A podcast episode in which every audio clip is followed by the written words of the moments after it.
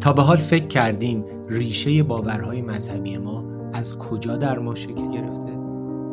این باورها چه کمکهایی به ما کردن و چه آسیبهایی به ما زدن؟ آیا باورهای ما تغییر پذیر هستند؟ من با دوستم هرمس امروز در یک اپیزود نیم ساعته به بررسی این سوال ها می‌پردازیم با ما باشید درود دوستان من هیربود هستم. درود به همه دوستان من هرمس هستم. و با اپیزود هفتم در ادامه بحث باور در پادکست هیربود و هرمس در خدمت شما هستیم.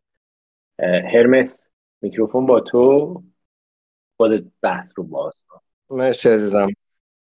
مرسی. الان من داشتم به پادکست قبلی فکر می‌کردم یادم افتاد یه بخشی از اون پادکست راجع به اینکه آدم ها به هم می‌رسن و اینکه از تغییر کردن همدیگه ایراد می‌گیرن و تغییر نکردن رو انگار یه ارزش می‌دونن. یه نکته دیگه هم هست تو این قضیه که تو بحث باور خب خیلی قضیه که کار می‌کنه قضیه تلقینه. یعنی الان به کسی هم بگیم که تلقین روی تو تاثیر داره یا تو تاثیر پذیری از این همچین ماجرایی معمولا همه گارد می‌گیرن و همه می‌خوان ثابت کنن که نه اصلا تلقین روی من کار نمی‌کنه.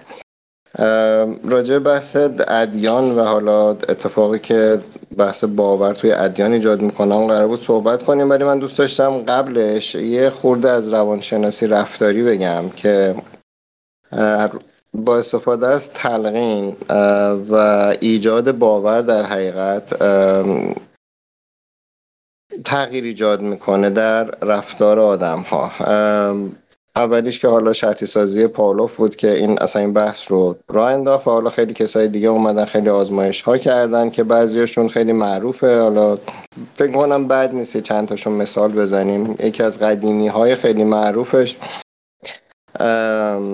رابیت پروف پنس مزرعه ای رو یعنی حالا بخوام ترجمهش هم بکنم دیوار مورد پذیرش خرگوش ها حالا یه هم چیزی میشه ترجمهش کرد.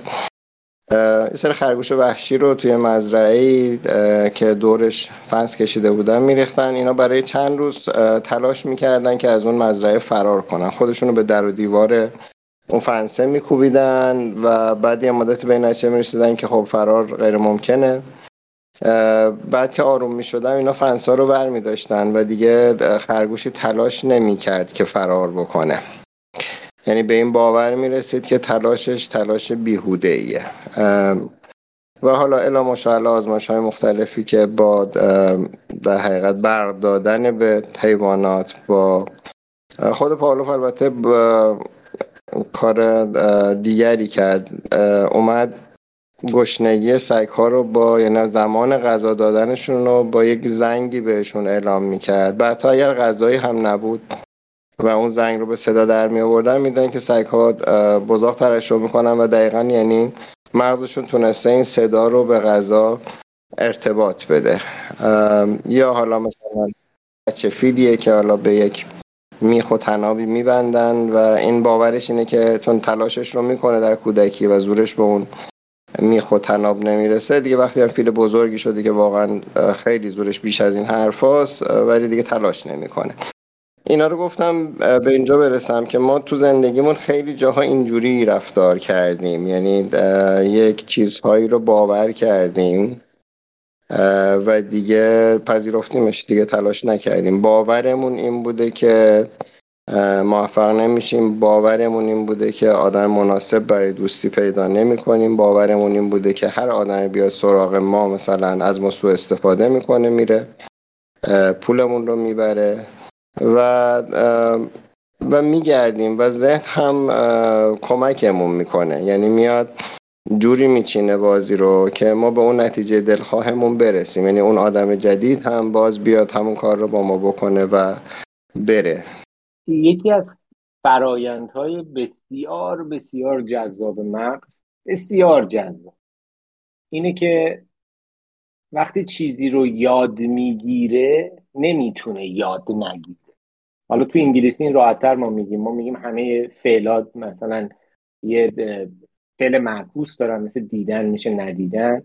ولی لرن کردن آن لرن کردن ما نداریم. حتی وقتی که میگه فرگت یعنی فراموش کرد یعنی در حافظش نیست. نمی‌تونه به یاد بیاره. ولی شما اگر دوچرخه سواری یاد بگیری دیگه نمی‌تونی دوچرخه سواری یاد نگیری. دوچرخه سواری رو یاد گرفتی. و به همین به همین ترتیب خوندن و نوشتن یا خیلی چیزای دیگه. حالا چرا این بحث من اینجا باز کردم؟ با باور می‌خوام نزدیکش بکنم. اینه که تلقین یا سیستم های پیچیده تر از تلقین که میشه شستشوی فکری شستشوی مغزی که خیلی صحبت کردیم چون مغز قرار نیست بشوره. شستشوی مغزی در واقع میره بایگانی باورهای شما رو تغییر میده. شما باور می‌کنی که دیگه نمی‌تونی رانندگی کنی. ولی هر آنچه از رانندگی کردن بلد بودی در مغزتون بایگانی شده هست مگر اینکه خب به صورت فیزیکی به مغز آسیبی بزنید که مثلا اون بخش از حافظش از بین بره. ولی تا مادامی که مغز سر جای خودش سالمه به جهت فیزیکی با تغییر باورها در واقع اگه بحث اپیزود قبلی که من گفتم باور من بر این است که این باورها در واقع نوعی کلاس بندی حافظه است. این کلاس بندی ها رو ما می‌تونیم ترتیبشون رو تغییر بدیم و دیگه شما باور کنی که نمی‌تونی رانندگی بکنی یا باور کنی که نمی‌تونی راه بری. دانستن اینکه مغز شما هیچ وقت هیچ چیزی رو که یاد گرفته نمی‌تونه دیگه از دستش بده یعنی نمی‌تونه یاد نگرفته باشه می‌تونه به ما کمک بکنه در بسیاری از موارد که توانمندیمون رو از دست بدیم. در بسیاری از موارد که احساس عجز می‌کنیم یا دچار یک افسردگی شدیم به یاد بیاریم که ما جای دیگری بودیم و توانمندی های دیگری داشتیم پس اونا هنوز وجود دارن. حالا بنا به دلیلی باورهای ما تغییر کرده و ما رو به اینجا خب. رسونده. ببین در حقیقت داره تغییر باور می‌تونه اصلا تغییر مسیر ایجاد بکنه در زندگیمون. یه کارکرد دیگه اینی که گفتی خیلی نکته جالبی بود. من یاد یک نکته دیگری انداخت. مغز یه کار دیگه هم می‌کنه. اگر که تو بهش بگی که چون فعل منفی رو ظاهرا متوجه نمیشه. یعنی تو اگه بهش بگی که آقا من زمین نخورم یا من فلان اتفاق واسم نیفته دقیقا همونا رو میاره جلوت یعنی همونا رو وسط باز تولید می‌کنه. شاید بهترین نمونهش کسایی که خیلی این قضیه رو می‌دونن و حواسشون هست و شما هم فکر کنم خود تجربهش رو داشتی اسکی بازایی هستن که تو مسیرهای کوهستانی که حالا درخت و سنگ و اینها هم داره اسکی می‌کنن.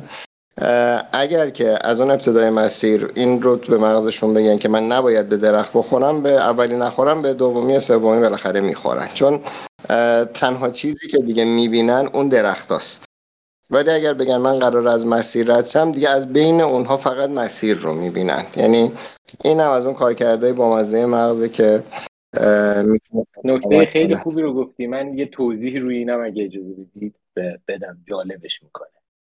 چرا این اتفاق میفته بیایم بیایم برگردیم به ورودی های مغز. یعنی اون, اون جاهایی که مغز داره اطلاعات یا دیتا از جهان بیرون خودش داره.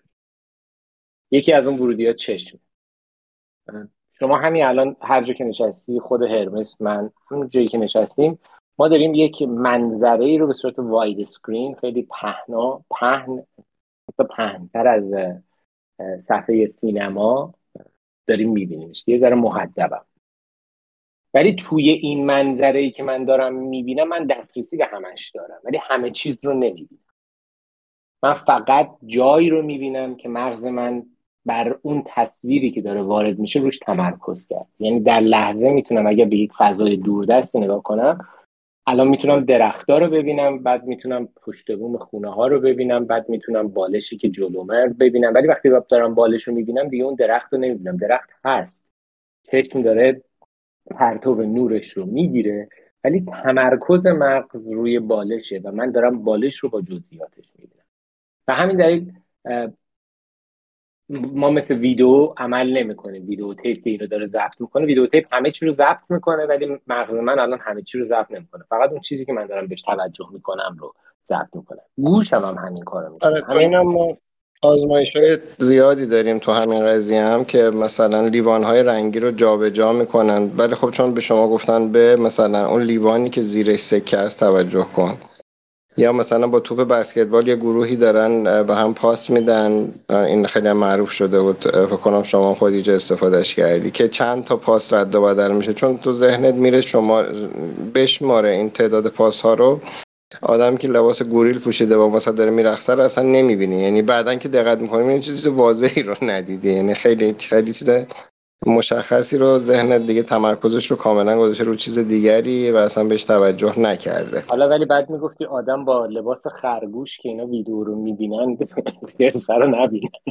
الان که خرسو بهتون گفت شما وقتی ویدیو رو می‌بینین خرس رو می‌بینید دقیقا همینه. نکته آره نکتهش همینه. هر دوتای ویدیوها رو من توی هم کانال یوتیوب هم گذاشتم هم توی توییتر گذاشتم. یکی مونتی گیم رو گذاشتم که اصلا بر اساس همین بازیه با کارت اینا. همش رو خطاهای ذهنی هن. خطای ذهنی اصلا پذیرفتن اینکه ذهن خطا داره خودش به ما کمک می‌کنه که ذهن پویاتری داشته باشیم. باور دقیقا همون جایی که یکی از غلط ترین باورها اینه که شما به اون چیزی که ذهنت برداشت کرده باور بکنید درست. و این بزرگترین قسمیه که بدترین قسمیه که ما می‌تونیم بخوریم. من دیدم.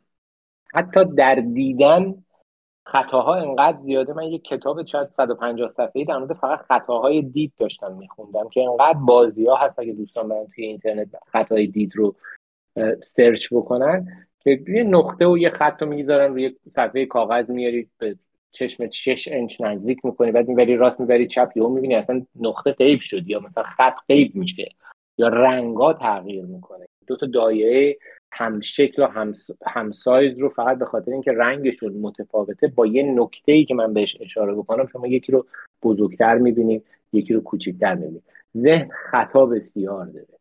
اصلا قابلیت اینو یکی یکی دیگه از اتفاقهایی که میفته هرمس هم خیلی جالبه. فکر کنم قبلا در موردش با حرف اینه که آدم ها ماها هممون به اشتباه فکر می‌کنیم multitasking می‌تونیم بکنیم. چند تا کار می‌تونیم بکنیم. و بعد یه سری ها میگن خانوم ها می‌تونن بکنن آقایون نمی‌تونن بکنن. مغز خانوم با آقا اولا هیچ فرقی با هم نمی‌کنه. یک تحقیقی هم که قدیم بود می‌گفت مغز خانوم ها مثلا کمی کوچیکتر مغز آقایون کمی سنگینتر بزرگتره. این هم یه تحقیق بی رفتی بود چون مغز با جسته بدن وزنش عوض میشه. حالا یا آقایی هم که کوچیک باشه مغزش کوچیکتره یا آقایی که سنگینتر و گنده تر باشه ممکنه که مغزش بزرگتر باشه ولی بازم وزن مغز در واقع تأثیری در اون توانایی یا هوش و استعداد شما نداره. برای اینکه اون صفحه های خاکستری که فروت خوردن توی همدیگه رفتن اونا هستن که حجم نورون های مغز رو دارن تعیین می‌کنن و توی اون اختلاف مغزی که ما با هم داریم انسان حالا یکی 5 گرم کمتره یکی ده گرم بیشتره توی اون سطح خیلی با هم اختلاف نداره. در نتیجه هممون توانمندی مغزیمون یکیه. و اینا تقریبا myth یا افسانه است که ما باور می‌کنیم و بر اساس همون باورها اشتباه می‌کنیم. حالا این multitasking داستانش مغز انسان در لحظه فقط یه کار آگاهیش رو دارم صحبت می‌کنم می‌تونه انجام بده. و در همون لحظه داره motor skill تون رو سیستم نمی‌دونم قلبتون همه اینا رو هدایت می‌کنه. ولی به جهت آگاهی و حافظه یه کار می‌تونه بکنه. اما بسیار سیستم خارق العاده پیچیده ای داره که سرعت سویچ کردنش بالاست. یعنی اون اون افرادی که فکر می‌کنن دارن multitasking می‌کنن هم داره موزیک گوش میده هم داره چت می‌کنه هم داره مطلب می‌خونه هم داره رانندگی می‌کنه اون فقط داره مغزش رو پیر می‌کنه فرسوده می‌کنه به خاطر اینکه داره بین چهار تا task مختلف با سرعت خیلی بالایی سویچ می‌کنه و نهایتا اون سویچ کردن ها یعنی شلیک نورون های بی که هم می‌تونه حافظش رو مخدوش بکنه چون هر باری که شما با حافظه سر, سر کله می‌زنید یه سری نوران روشن میشن و خاموش میشن. این برای فهمیدن این نوران ها حساب کنید عکس از هواپیما از بالا از تهران گرفتن توی شب چراغا روشن یک صحنه جواهر نشان می‌بینید ولی با دوربین اگر zoom in بکنید هر یک چراغ اونجا معلوم میشه. توی لحظه ها این چراغا دارن خاموش روشن میشن. همه یه شکل نیستن. ممکنه در کل شما اینا رو یه شکل ببینی ولی در صدم ثانیه این چراغا دارن خاموش روشن میشن و این دائم داره تغییر می‌کنه. این دقیقا فرایند مغزه این اتفاق multitasking با سرعت بالا علاوه بر اینکه به شما استرس میده از نظر شیمیایی هورموناتون رو به هم میریزه. علاوه بر اینکه دارید خودتون رو خسته می‌کنید خیلی زیاد دارید حافظتون هم مخدوش می‌کنید. برای اینکه با سرعت بسیار بالایی دارید حافظه های مختلف رو لود می‌کنید خاموش روشن می‌کنید و هر باری که مغز این خاصیت رو داره هر باری که شما یک مطلبی رو در حافظه مغز لود می‌کنید اپیزود قبلی توضیح دادم. میره از قسمت های مختلف دیتا میاره. و این دیتا رو رو هم سوار می‌کنه احساسات اون موقع رو می‌ذاره احساسات الانتون رو می‌ذاره فکر اون موقع رو جنبندیش رو باورش رو می‌ذاره باور الانتون رو می‌ذاره و یک تصویر کلی ایجاد می‌کنه. شما میگین بله من یادم اونجا که نشسته بودم اون آقای اومد اون اون ظرف و برداشت رفت بیرون. ولی دفعه دیگه اگه یادتون بیاد این حافظه بسیاری از جاها چیزهایی که توی حافظه بوده جابجا جا شدن. و این یک تحقیقی بود توی فکر می‌کنم آمریکا تا حدود مثلا 20 سال پیش که اصلا اومد کل سیستم قضایی رو برد زیر سوال و interrogation یا اون بازجویی رو در واقع سیستمش رو متدش رو عوض کرد. برای اینکه اینا متوجه شدن یک آدمی شاهد یک قتل رو میارن و بهش میگن تعریف کن. اون شروع می‌کنه یه چیزایی رو تعریف کردن ولی در یک فضای استرس زا قرار گرفته افکارش به هم ریخته هر یک باری که بهش میگن تعریف کن این هر یک بار داره حافظه رو در ذهن خودش تغییر میده. بار پنجم و ششم اصلا یک ایونت یک اتفاقی رو تعریف می‌کنه که هیچ شباهتی به اون چیزی که دیده بوده یا شنیده بوده نداشته و حافظش مخدوش میشه در واقع. این ذهن ماست. ذهن اصلا چیز قابل اعتمادی نیست. بسیار ابزار پیچیده و بامزه و جذابیه. مغز انسان نسبت به مغز همه حیوانات پیچیده تره. شباهت بسیار زیاد داره با حیوانات دیگه. ولی پیچیده تره ولی مغز با اون باوری که ما ازش داریم خیلی متفاوت. ما باور می‌کنیم که هرچه دیدم حقیقته هرچه شنیدم حقیقت خیلی اینطوری نیست. یه مقداری میشه به شما اسید داد یا یه مقداری میشه شما رو چرخوند مثل رقص سماع سوفیا یا توی در واقع یک فضایی مثل فضای قایق روی دریای موجدار گذاشتتون که سیستم های تعادلیتون فقط به هم بریزه. فقط سیستم تعادلیتون به هم بریزه تا متوجه بشید که مغزتون چقدر خطا داره. ایروجا اینا که گفتی خیلی جالب بود. حالا بحث رو اصلا جای دیگری برد ولی زیبا بود. یاد یک کتابی افتادم خودت اشاره کرده بودی که داشت تعبیر می‌کرد به اینکه مغز رو یک چیزی ببینیم که تو تاریکی نشسته تو فضای جمجمه سر ما و از یک سری ورودی هایی داره دیتا کسب می‌کنه راجع به دنیایی که خودش در حقیقت نمیبینتش بر اساس اون دیتا ها داره درکش می‌کنه و بر همون اساس هم داره تصمیم می‌گیره و یه سری خروجی هایی هم داره که حالا از طریق اونها هم عمل می‌کنه. این هم دوست داشتم. حالا این اپیزود تو میکروفون به من ندادی. اپیزود قبلا با من مخالفت کردی. من اپیزود سوم می‌خوام باشه که اونجا ازت انتقام بگیرم. ولی راجع این کتاب هم دوست داشتم که بگی الان خیلی حسش برام نزدیک بود به اون فضا. اگر که دوست داری اینم بگی چون فکر کنم ما یه کمتر ده دقیقه از این اپیزود الان وقت این, این فقط یک کتاب نیست. این اصلا در, در فلسفه این از, از همون یونان باستان اومده که میان مثال می‌زنن بر جهانبینی ما چجوری شکل می‌گیره. میان میگن فکر کنید که اول توی قار سیاهی نشستید که هیچی از دنیای بیرون نمی‌دونید و اون چیزی که از جهان تعریف می‌کنید همون اون قار و اون فضایی که هستید. و وقتی خودتون رو به سمت در ورودی قار می‌کشین کم کم یه حاله نوری می‌بینید و بعد یهو می‌بینید یک مثلا اینها به حاله نور عادت می‌کنین بعد می‌بینید توی این حاله نور یک تغییری ایجاد میشه. و ذهن این کل داستانی که ذهن جهان رو بر اساس تغییراتی که روی باورش در واقع صورت می‌گیره شروع می‌کنه شناختن. و دائم یک چیزی رو می‌بینه باور می‌کنه بایگانیش می‌کنه اون فهم رو. و بعد اولین تغییری که درش ایجاد میشه میاد دوباره بهش توجه می‌کنه و یک چیز دیگه ای بهش اضافه می‌کنه. حالا مولانا خودش خیلی قشنگتر شد این مثال رو زده. مولانا تو, تو چند تا بحث خودش بکنه اون موقع اومده مثلا گفته فکر کن جنین توی شکم مادره و من بندناف بهش وصله. توی یک فضای کاملا آلوده به قول خودش می‌گفته که من منظورش این بوده که مخاط هست آب هست رگ هست خون هست و دنیای خودش رو همون اون می‌دونه. با اعتقادم دارن الان علم جدید میگه که جنین از مثلا سه ماهگی حس می‌کنه می‌فهمه میشنوه. و میگه فکر من برم در گوشش بهش بگم که یه دنیای دیگه ای هست که تو اگر این بند لاف رو ول کنی از این آب رها میشی از این فضایی که تو باشه احساس امنیت می‌کنی راحتی رها میشی. میری اونجا اونجا می‌تونی روی دوتا پات بلند بشی درخت داره میوه داره نمی‌دونم داستانهای دیگه داره.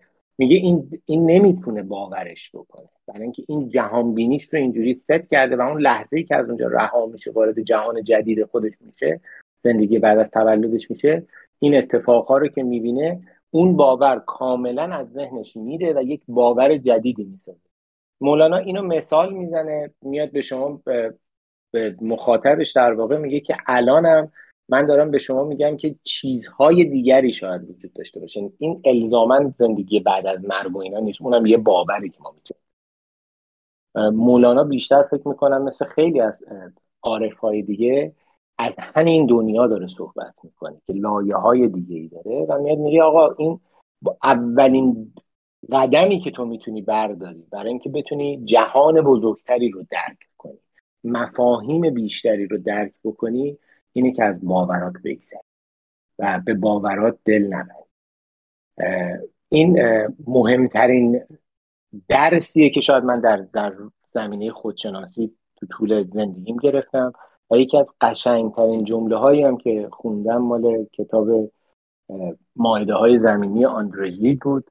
در ابتدای داستان میگه ناتانائل ناتانائل مثل ساقیه در واقع. میگه ناتانائل به تو میآموزم که اهمیت در نگاه تو باشد نه در آنچه به آن مینگری.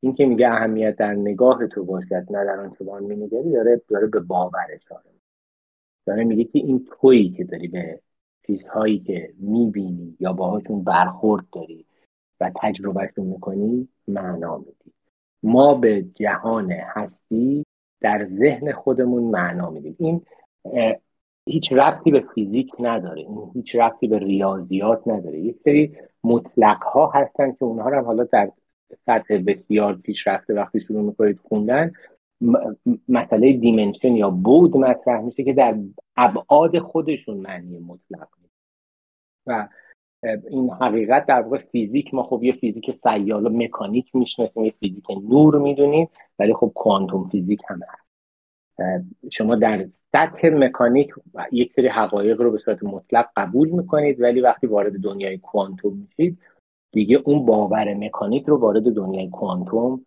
نمی‌تونید بکنید. و اگر بکنید همه چیز خیلی احمقانه به نظر می‌رسه و کودن میشیم چون ما گاهن اینم بگم هرمس اشتباهی که می‌کنیم در فارسی ما فلسفه رو یه جورایی مخالف علم می‌بینیم. در صورتی که در دنیای غرب به فلسفه میگن science of wisdom یعنی علم روشنگری روشنگری. این science رو براش استفاده می‌کنن. همون جوری که medical medicine مثلا طب یک علمه. همون جوری که یک فیزیکدان رو بهش میگن یک scientist دانشمنده یک فیلسوف هم scientist ه و یک تعریف بسیار بسیار قشنگی من از فلسفه خوندم سالهای پیش که اصلا علاقه مندم کرد به سمت فلسفه. اون هم از دوره باستان بود که در دوره فعلی حتی آدمایی مثل انیشتن هم قبولش کرده بودن. می‌خواستم برای درک جهان هستی شما به دو علم احتیاج دارید ریاضیات و فلسفه. ریاضیات از ارتباط های منطقی صحبت می‌کنه و فلسفه از درک ما نسبت به اون ارتباطات فکر می‌کنم نیم ساعتمون شد. من معذرت می‌خوام که آقای هرمس به شما وقت ندادم. جلسه دیگر رو اصلا شما شروع کنید. نه بحث بحث زیبایی بود. برای هم استفاده کردم هم لذت بردم. واقعا یه, یه قسمتش حتی بر خودم هم جدید بود. اینی که گفتی راجع به مولانا و کودک و بنده ناف من یاد چیز افتادم. آره به این بحث ما چون دقیقا مربوطه. چون کودک به آب عادت داره. یعنی طبیعیه که وقتی که به دنیا میاد بتونه با آب ارتباط خوبی بگیره. یه آزمایشی که روسا می‌دونی خودت بهتر از من احتمالا شروع کردن زایمان در آب و نوزادانی که به محض به دنیا اومدن و بریده شدن بندناف شنا می‌کردن. این خودش برای من خیلی نکات جالبی داشت این قضیه. چون ما بعد از اینکه نوزاد به دنیا میاد به دلیل ترس های خودم این ترس های خودمون رو بهش منتقل می‌کنیم و بچه ها ممکنه که از آب بترسن و اون بچه که ترسیده میگه ممکنه تو آب غرق هم بشه و از بین بره. ولی اون نوزادی که هیچ دیدی از این قضیه نداره خیلی راحت با این قضیه کنار میاد شنا می‌کنه و لذت می‌بره. دقیقا. یعنی اون فضای شنا کردن و آب رو تجربه کرده آموخته در حافظش هست ولی باورش رو از بدو تولد ما تغییر میدیم. و چون باورش تغییر می‌کنه اون مهارتش رو از دست میده. فکر می‌کنه دیگه به اون مهارت دسترسی نداره که روسا دقیقا اومدن بچه رو تو چکن مادر در می آوردن پرت می‌کردن تو استخر. خب یه کار یه ذره وحشتناکی به نظر می‌رسید.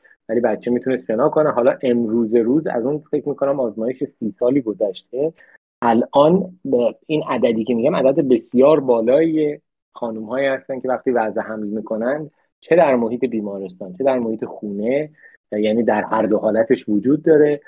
توی یک هوست چطوری وضع حمل می‌کنن و اینا اجازه میدن بچه لحظه خروج از بدن مادر رو در فضای آب تجربه کنه. چون علاوه بر اون چیزی که در مورد شنا کردن هست اعتقاد دارن که ترامای کمتری هم بهش به بچه وارد میشه. از محیط آبی خودش وارد یک محیط آبی میشه. بعد اونجا با بدن افراد دیگه آشنا میشه و می‌تونه این فضای تنزیشنال یعنی گذار گذار رو راحت تر تجربه کنه. ما بعدها الان تراما حرفش اومد. خیلی مطالب این چنینی اومد که می‌تونیم در موردش حرف بزنیم. وقتمون تموم شد. هرمس دوباره عذر می‌خوام. اگر بهت وقت ندادم صحبت کنی. آره سری بعد تلافی قطعا تلافی می‌کنم نگران نباش. فکر می‌کنم دیگه الان تمومه دیگه. خدافزی کنیم از دوستان. من درود میفرستم. برای همه آرزوی شادی و سلامتی می‌کنم. درود به تو. خیلی ممنون. درود به همه دوستانی که ما رو همراهی کردن. اپیزود بعدی میشه. اپیزود هشتم اگر اشتباه نکنم. و در ادامه بحث باور در